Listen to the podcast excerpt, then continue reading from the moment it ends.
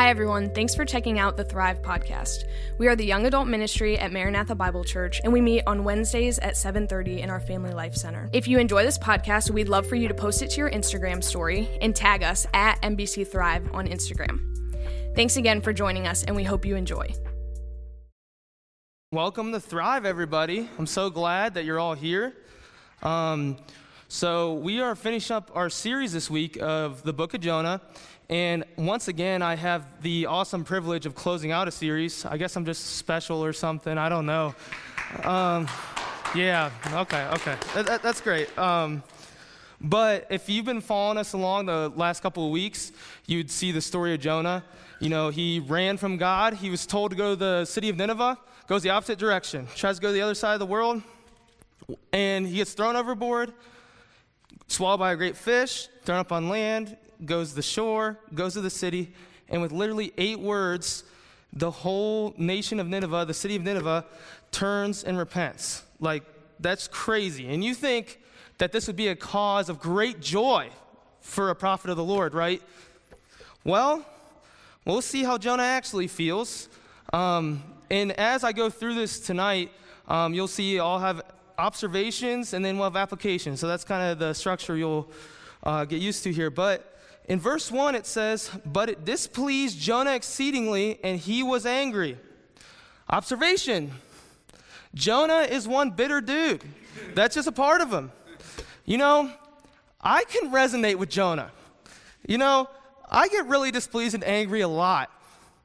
For as long as I can remember, even like being able to see, I've watched the sports franchise known as the Cleveland Browns. So, man, I can re- resonate with bitterness, with you know, a little bit of anger here and there. And also, there's like people in Ohio that like root for the Steelers, like disgusting, honestly. And more recently, the Bengals, and I am 100% calling you out, by the way. So, um, bandwagon. But I feel like it's somewhat normal to be bitter about football or something like that. Maybe I'm weird, but that's somewhat normal to be bitter or angry about that or sports teams. But to be bitter about the not ending the lives of more than 120,000 people, that's kind of out there, right? You should not be mad that not over 120,000 people were annihilated. That's not something okay to be mad about. And Jonah is here. Like, why would a prophet of God act this way? Why would he think this way? Why would he feel this way? He accomplished his mission. Could you imagine, like, finishing a task, like you mow the lawn and you're looking at it afterwards and it's all great and you did what you thought you were going to do and just sit there angry. You're sitting there looking at it and you're like, that's so stupid that I did what I was supposed to do and the lines are all nice and everything. And you're like, this is so dumb. That's Jonah right there. He's bitter that his mission was accomplished. But, I mean, he's actually bitter towards the people. But, um, so Jonah is the book that, Jonah is the person that this book was written about. But when, as we've been examining him closely, you can see that he's like almost the worst model of, that a Christian can be. In his heart, you know, in, in, his, in his actions, he's disobedient, he's bitter, and he's unloving. So the application is to be the exact opposite of that as a Christian, to be obedient, joyful, and loving. So is the application basic? Yeah. But definitely very much needed. In terms of obedience, in John 1423, it says, and this is Jesus speaking, if anyone loves me, he will keep my word. My Father will love him, and he will come to him and make our home with him. And as someone who claims to follow Christ, you should be obeying his word, following after him. And how do we know how to obey him? We got to be in the word. You got to have your quiet time. You got to be in prayer. So that's how we're going to know how to obey him if we know what's in his word, what he wants us to do with our lives. Um, and in this passage, there's a blessing with that. You can see that um, he, the Lord will come and make a home with you. Now, in terms of loving or joyful here, and I feel like this passage is like, if Jonah heard it, he'd probably be super convicted, honestly. So it's Luke 15, 7. It says, Just so I tell you, there will be more joy in heaven over one, only one sinner who repents than over 99 righteous persons who need repentance. And this fits just so well because Jonah's sitting there bitter over 120,000 people, more than that, We're not sure about the exact number, but it's more than 120,000 people. He's sitting there bitter. If 120,000 people get saved, like I feel like that's like terms for like a magnificent like celebration, right? You should be going like crazy. Like that's awesome. And in this passage it talks about like only one and they're throwing a party in heaven. Like I couldn't imagine the party in heaven for over 120,000 people, am I right? But um, in terms of love, in Mark 12, 30 through 31, it says, uh, and this is Jesus speaking again, and you shall love the Lord with all your heart, and with all your soul, and with all your mind, and all your strength. The second is this you shall love your neighbor as yourself. There's no other commandment greater than these. So, love is part of the greatest commandment, right? To love God with everything, and to love your neighbor as yourself. And Jonah was definitely not falling after this with everything he had because he definitely was not loving the Ninevites there. He was bitter towards them. And what's funny is Jonah's bitterness actually comes out in the text here. Let's just see what he says. So in, in verses 2 to 4, it says, And he prayed to the Lord and said, O Lord, is this not what I had said when I was yet in my country? That is why I made haste to flee to Tarshish, for I knew that you are a gracious God and merciful slow to anger and abounding in steadfast love, and relenting from disaster. Therefore, now, Lord, please take my life from me, for it is better for me to die than to live. And the Lord said, Does it do you well to be angry? So, an observation from this text Jonah is so bitter that he wants to die. That's where we're at now, guys. He's so bitter that he wants to die. So, my claim in the, the last observation really comes to light here through his words he's actually angry at God for being who God is.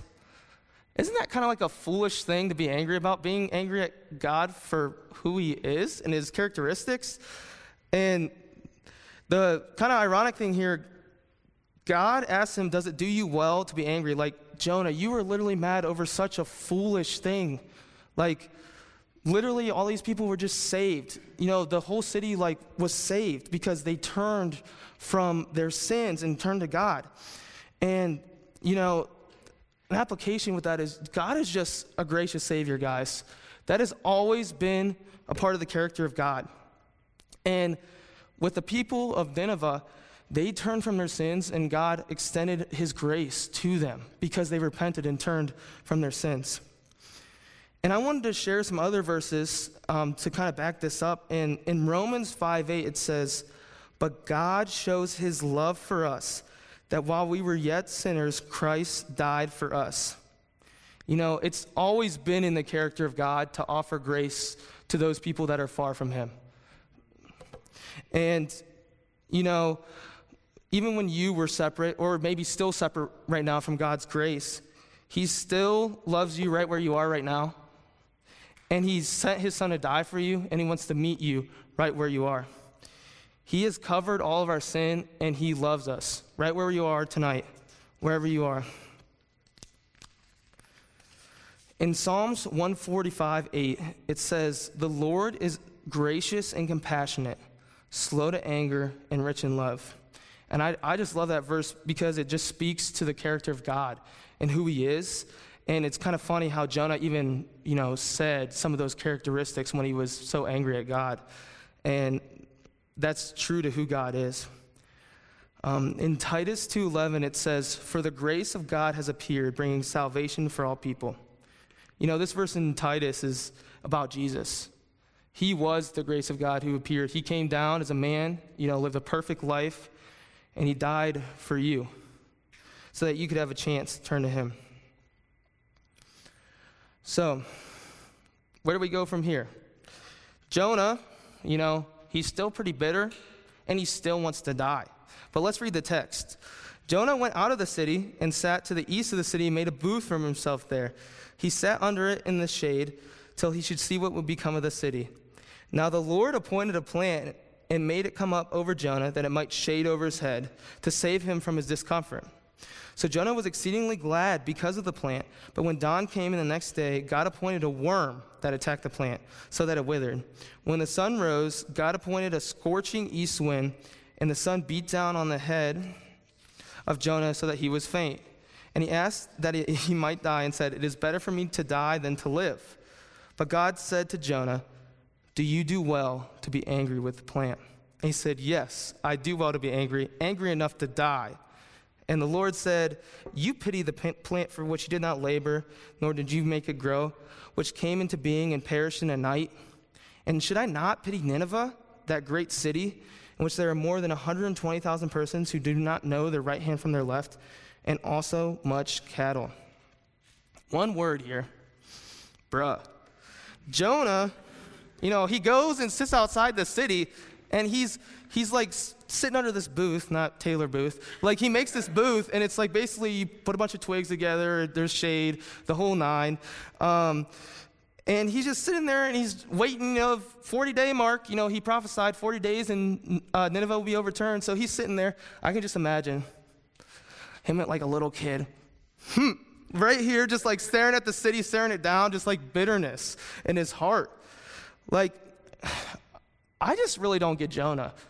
Like, dude, you you were in the belly of a whale, and somehow you were saved from that. And like, why would it not be in the character of God to still save people? Like, you know how much God's brought you through and how much He's taken you through. Why would He not save other people? But he has so much bitterness in, in, in his heart that he's blinded to this fact. Um, but in the midst of all this, God allows a plant to grow up to shade Jonah. So overnight, there's just this plant that grows up and it shades him. Probably a good plant.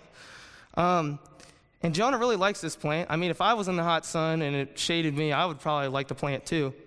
Um, but it's, it says in the text that God appoints this worm, you know, a little wormy. It like comes out and it's like, it, it goes and eats the plant and it withers. Now, I don't know what this worm would look like, okay, but I don't know if it looked like a snake, but it probably was a pretty substantial worm to be able to just, you know, knock down a plant and eat it and everything. But um, definitely could pack a punch. Wouldn't want to meet this worm in real life. I don't know.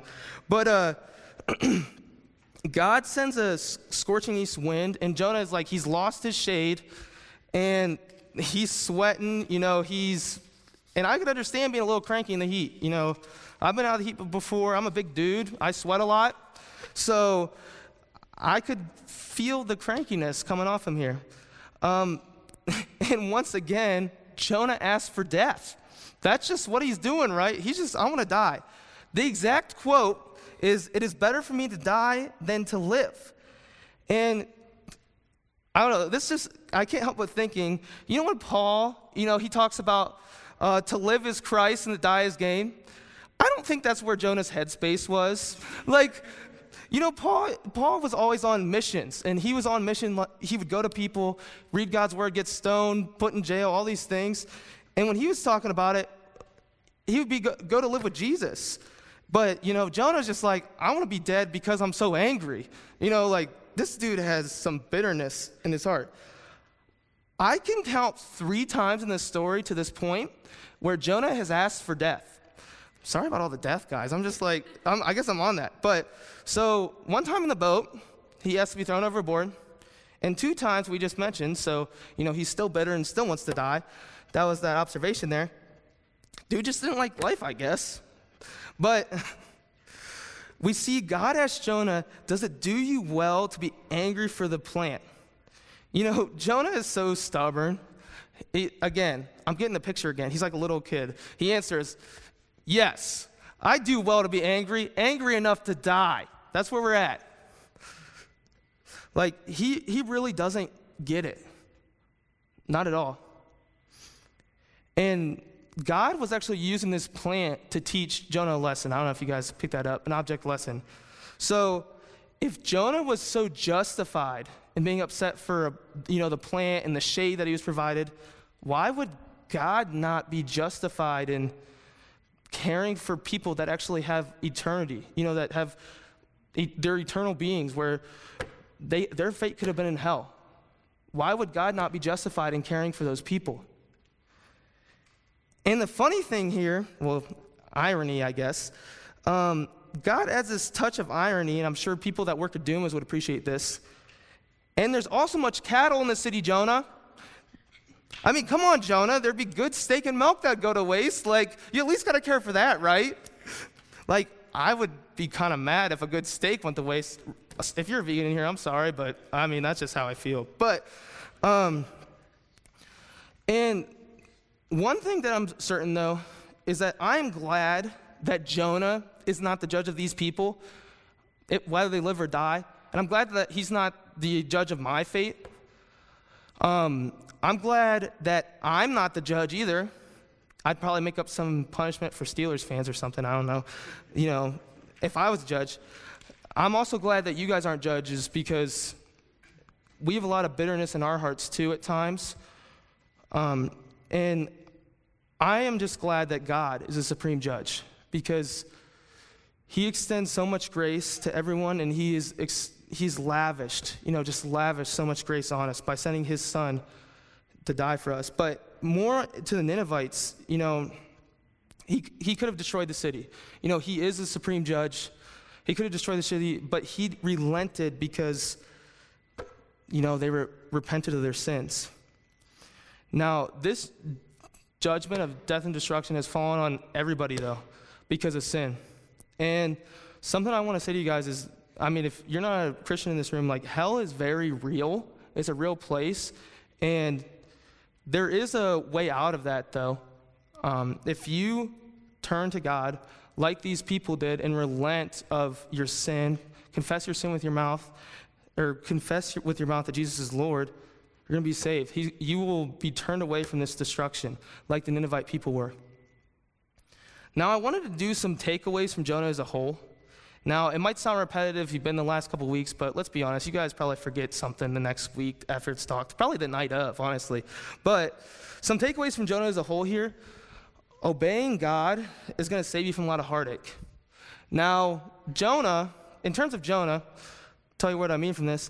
So, Jonah, if he would have just obeyed God in the first place, he wouldn't have had to go over the sea, deal with those, you know, mariners, literally had to spend three days in a great fish, right? So that would have saved him from a lot of heartache and troubling things he had to deal with.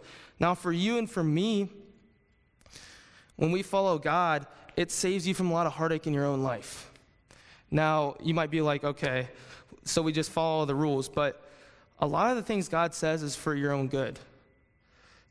You know, choosing to go God's way instead of our own way will actually just save us from a lot of the pain inside in this life. Um, another big takeaway from Jonah as a whole is God wants to use broken people to reach other broken people. And this is true because Jonah, we can, as we can tell, he's almost the model of a worst like a Christian can get. You know, he's, he's a bitter dude, and God used him to save more than 120,000 people. And I know he wants to do the same with you and me. If he can use Jonah, why can't he use you a part of his plan? Lastly, God extends his grace to all. You know, the verse that everyone knows, John 3:16, for God so loved the world that he gave his only begotten son that whosoever believes in him shall not perish but have eternal life. He loves everyone, and He sent His Son to die for everyone. Um, and that means you too. I don't care where you are in this room, if you are unsaved, if you, wherever you line politically, anything. God extends His grace to you, even to Steelers fans, believe it or not. Like, extends it to Steelers fans as well. But, and here's the thing, guys. I would love to talk to you. I know there's people here that would love to talk to you, but you know, don't, don't leave here without knowing how to follow after him. Because I know in my life, I don't know where I'd be without him in my life. So let's close in prayer and we'll get out of here. Uh, Lord, I just want to thank you for this day. I just want to thank you for everything you give us, Lord.